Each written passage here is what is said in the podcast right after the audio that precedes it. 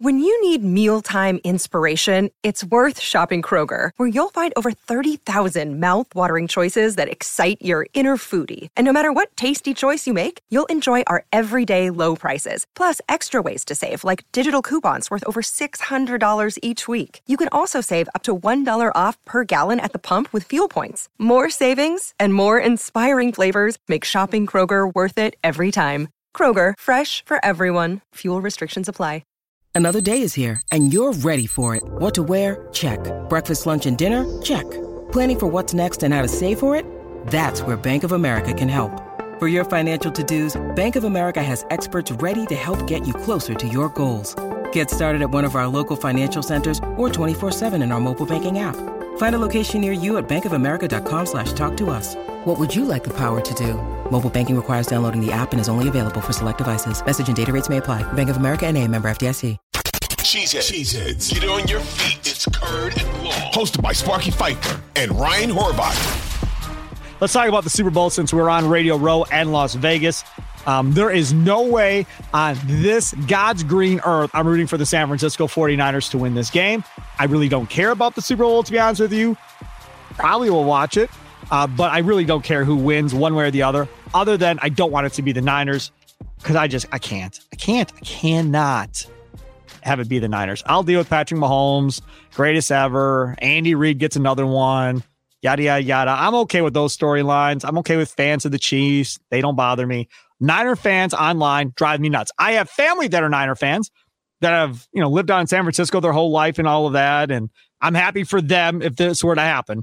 But online people, Niner fans, talk show hosts, I hope they get absolutely drilled. Go ahead. Um, I agree with you. Uh, I'm not somebody who likes to root for the team that beat us, so we can say that we lost. That that makes no sense. I have uh, nothing against George Kittle and those guys personally.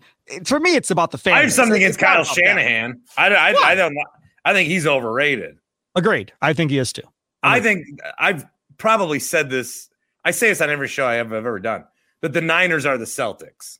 They're the same. Yes. They're the same. Yes. They get all this national love. Yes everyone always picks them and feels smart about it, even though they're good, but they just don't win titles. Combined, the two have won two t- two titles since '94. And the bad thing is, if they lose, it's going to be well, you lost to Mahomes, just like when you would lose to Jordan and the Bulls. Well, you lost to uh, Jordan. They lose, then Shanahan's choked in two Super Bowls, but both the Mahomes and Correct. two NFC Championship games. That's his out every time because he lost to Mahomes. It's like also, losing to Jordan. I'm getting heat because I've admitted like Brock Purdy's good, but he's not great. No, agreed. And and people are like, oh, he's, he's, he's great. So the the problem with this game is that Purdy, Love outplayed Purdy, even though he threw the interceptions, he still outplayed him to me. Um, but Purdy, you know, this the first half he was awful. And then the second half, he's like running around, and all of a sudden, running quarterbacks are accepted now after they weren't for 30 years. So, how do you bet against either guy? How do you bet against Patrick Mahomes, who is like the new Tom Brady? And then how do you bet against Brock Purdy, who's also like the new Tom Brady? Who do you bet against? Who's going to lose this game? The, the, Niners have not looked good in either of the last two games. They didn't look good against the Lions. How are they favored? Well, I understand what they are, I, right? Because everybody's been on the Niner bandwagon since the start of the season. I'm just telling you, they had no business winning that Packer game. They did fine. Then they played the Lions, and the Lions got out on them early too, and they had to figure out how to come back and win that game. They get down to the Chiefs. That's not happening. There's just no way. Spagnuolo's defense, if if if Kansas City gets up 17-3, 17 nothing, it's a wrap.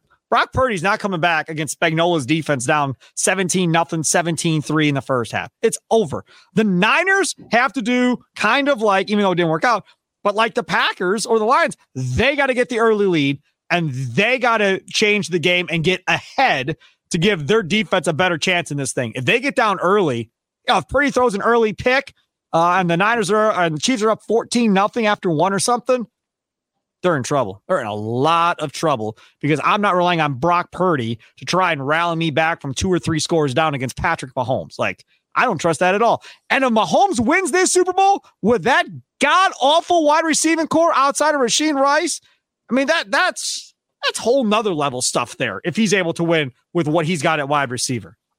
And MVS will have another will have a Super Bowl ring on that, that finger of his. Hmm? Yeah.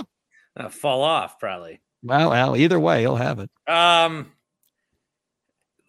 I just want the Niners to lose so bad that I almost think they're gonna win.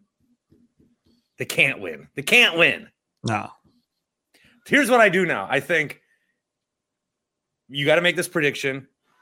And if you're right, you get to keep your house. And if you're wrong, you have to you you're homeless. Chiefs really, by 10. Uh, that's where I've been. That's where I've been. that's where I'm at. Chiefs by 10. I just hope they come out there and kick the crap out of them. I'd love to see a blowout. That like I, I want this to be the worst Super Bowl ever. Like 40 to nothing at halftime. And I just want to laugh. I want Taylor Swift to be shown the whole fourth quarter because the game's bad. What are the chances she gets out at halftime and sings? Zero. I don't know about that. There's I just I don't I, I'm telling you, I don't I don't I don't know. No, man. she's at the Grammys. She didn't get up on stage and sing with any of them. I don't care. I, I could very well see her being in a suite and having a microphone. And all of a sudden the spotlight goes shoop, and she's literally Ow. has a microphone in the suite. Well, I'm telling you, nothing about this would surprise me if, dude, look at how much uh, the TV race, all that other stuff has jumped every time sh- the Chiefs are on and she's there. I mean, she is a huge, huge force for the NFL right now. I don't understand how once they made it, they didn't say, uh, Taylor, uh, you're singing the national anthem now. Uh, Taylor, uh, you're doing this now. And having her involved somehow, some way to wrap around. Well, what about the game? What about the games that you've gone to as a fan? You get excited for that. What if you show up at a game as a fan and they're like, "No, we need you to work now. We need you to cover the game." You'd be like, "Screw that! I'm here as a fan." She's just there as a fan. I'll make her work. It's fair point. Yeah. Fair point. Uh, Taylor uh, on the comments says, "Always great to see you two chatting sports together." Thank you, Taylor. Appreciate it.